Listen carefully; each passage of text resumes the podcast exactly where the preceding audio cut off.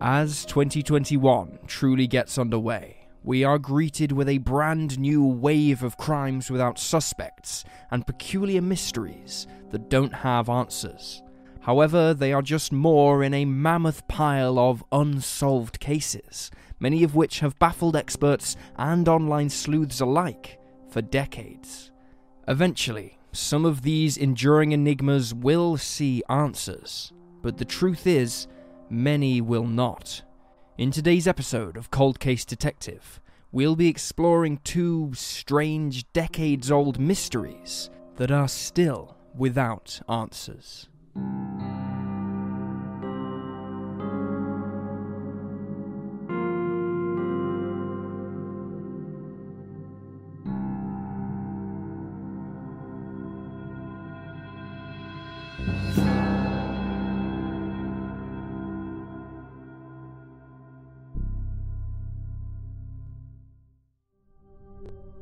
The Body in the Cylinder.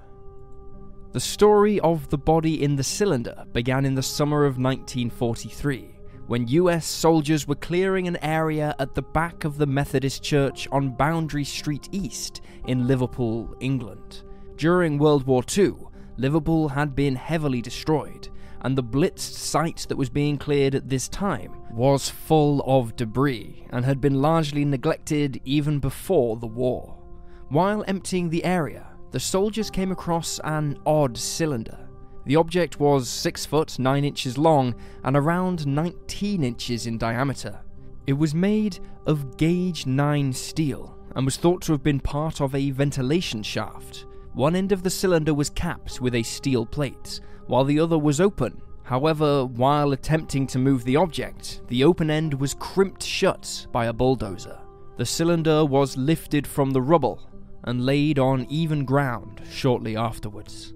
For several years, the cylinder was used as a sitting area and as a play area for local children. Nobody thought to peer inside until July 13th, 1945, when three young boys who were playing with the object, rolling it through the street, decided to try and see if there was something inside. At first, they noticed a man's shoe, but then they quickly realized that this shoe was attached to a skeleton. The children were understandably alarmed, and the authorities soon contacted. Upon opening up the cylinder, they found a full skeleton inside, along with several personal belongings. John Doe was an adult male around 6 foot tall. He was thought to have been at least over the age of 25 at the time of his death, but could have been as old as 50. The left base of John Doe's skull was missing, and the cranium was broken near the left middle ear, although the coroner later insisted that this was not from violence. At some point, the head had become detached from the torso, and a small amount of hair remained attached to the skull. It appeared that John Doe had crawled into the cylinder. There was not much room inside the narrow space for him to toss and turn or move around, and it looked as if he had been using a brick wrapped in a sack as a pillow. Things became even stranger, however, when his clothing was examined. It was extremely old fashioned and looked like the kind that was commonly worn in the Victorian era and was of high quality. The notion that John Doe could have lain in the cylinder undiscovered for 60 years became even more possible when authorities took a closer look at his belongings. Two diaries were found, dated 1884 and 1885, but unfortunately, they were mostly illegible. One entry was able to be read, dated June of 1885. It read, Appointment for 1 pm with F.C. Greddy at Cons. Another item discovered with the body was a decayed postcard which was reconstructed by the coroner in 1945. It was postmarked Birmingham, dated July 3, 1885, and was addressed to a T.C. Williams from a Mr. A. E. Harris. This was not the only time the name T.C. Williams appeared. T.C. Williams & Co. appeared on the top of five account sheets, four of which were unused and all of which were found alongside the body. Other items found with John Doe included a handkerchief, a brooch, a well worn signet ring, and a green shoe that was flecked with red. There was also a company receipt and a London North Western Railway advice note dated June 27, 1885. On July 19, 1945, an inquest was opened.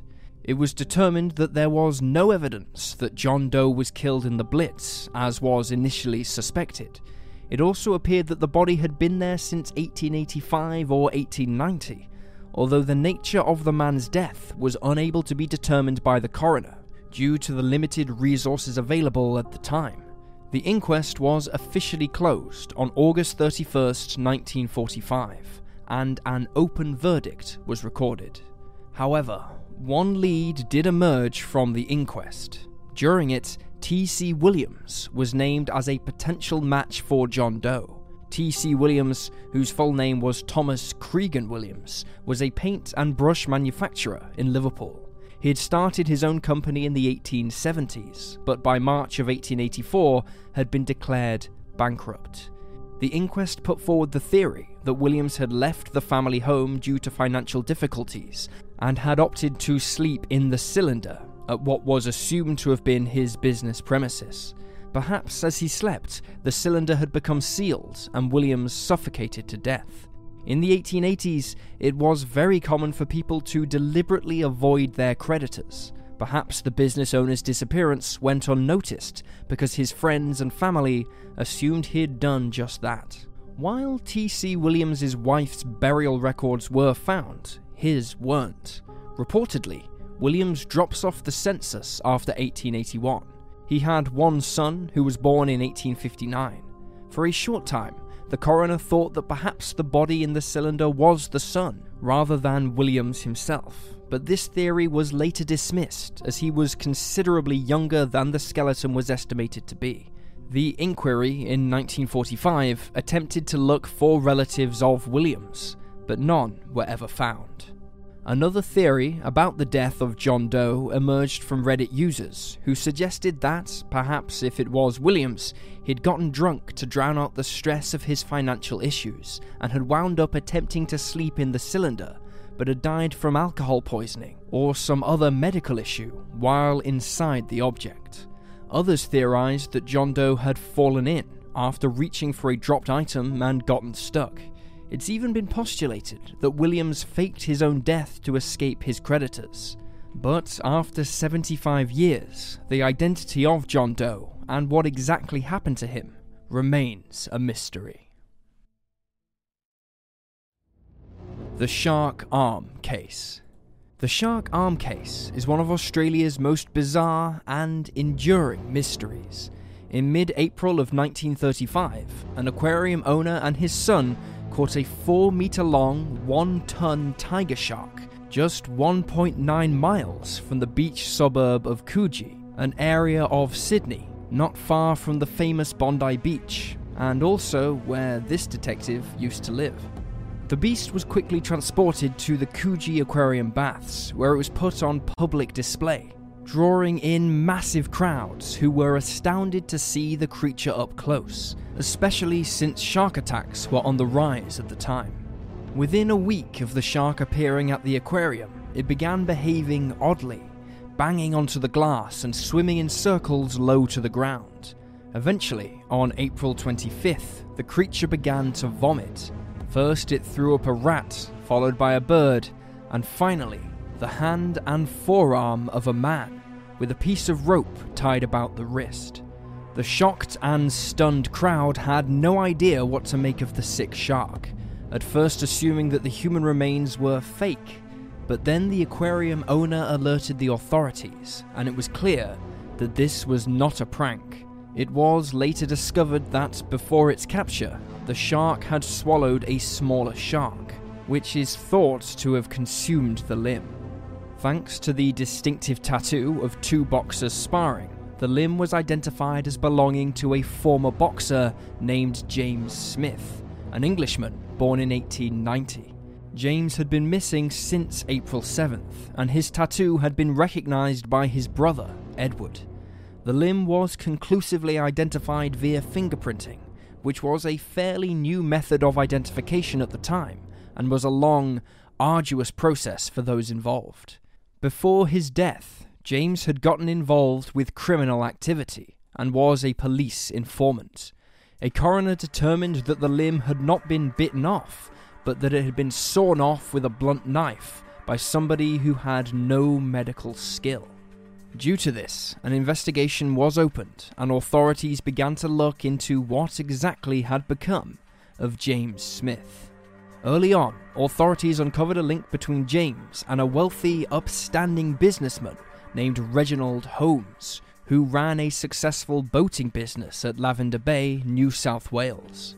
A fraudster and a drug smuggler, Holmes was widely seen by society as a family man, and he was well respected but he had become more and more involved with criminal activities in the years leading up to James's death.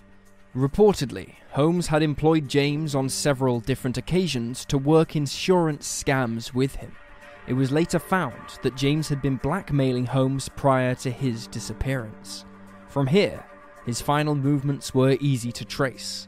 Law enforcement discovered that, on the day he was last seen alive, he had been seen drinking and playing cards at the Cecil Hotel with a man named Patrick Brady, who was an ex serviceman and convicted forger, and also part of a racket with Holmes and James. Police also found out that Brady had rented a cottage on the day James disappeared. They suspected that this was where he'd been slain. Some reports even claimed that the mattress, along with a trunk, had been replaced in the cottage. Although authorities attempted to find the rest of James's body by searching several locations, including Port Hacking and Gunnamatta Bay, their efforts ultimately proved fruitless. Despite having no body, Brady was arrested on May 16th and charged with the murder of James Smith. Several taxi drivers stepped forward to testify against him, including one who claimed he'd taken Brady to Holmes's address on the day James went missing. The witness described Brady as disheveled. He had a hand in his pocket and wouldn't take it out. It was clear that he was frightened. Meanwhile, officers were dispatched to speak with Holmes, who initially denied knowing Brady. Four days later, on May 20th, however, he went to his boat shed with a bottle of alcohol and a small caliber handgun and attempted to commit suicide. The attempt failed and merely stunned the businessman, who fell back into the water.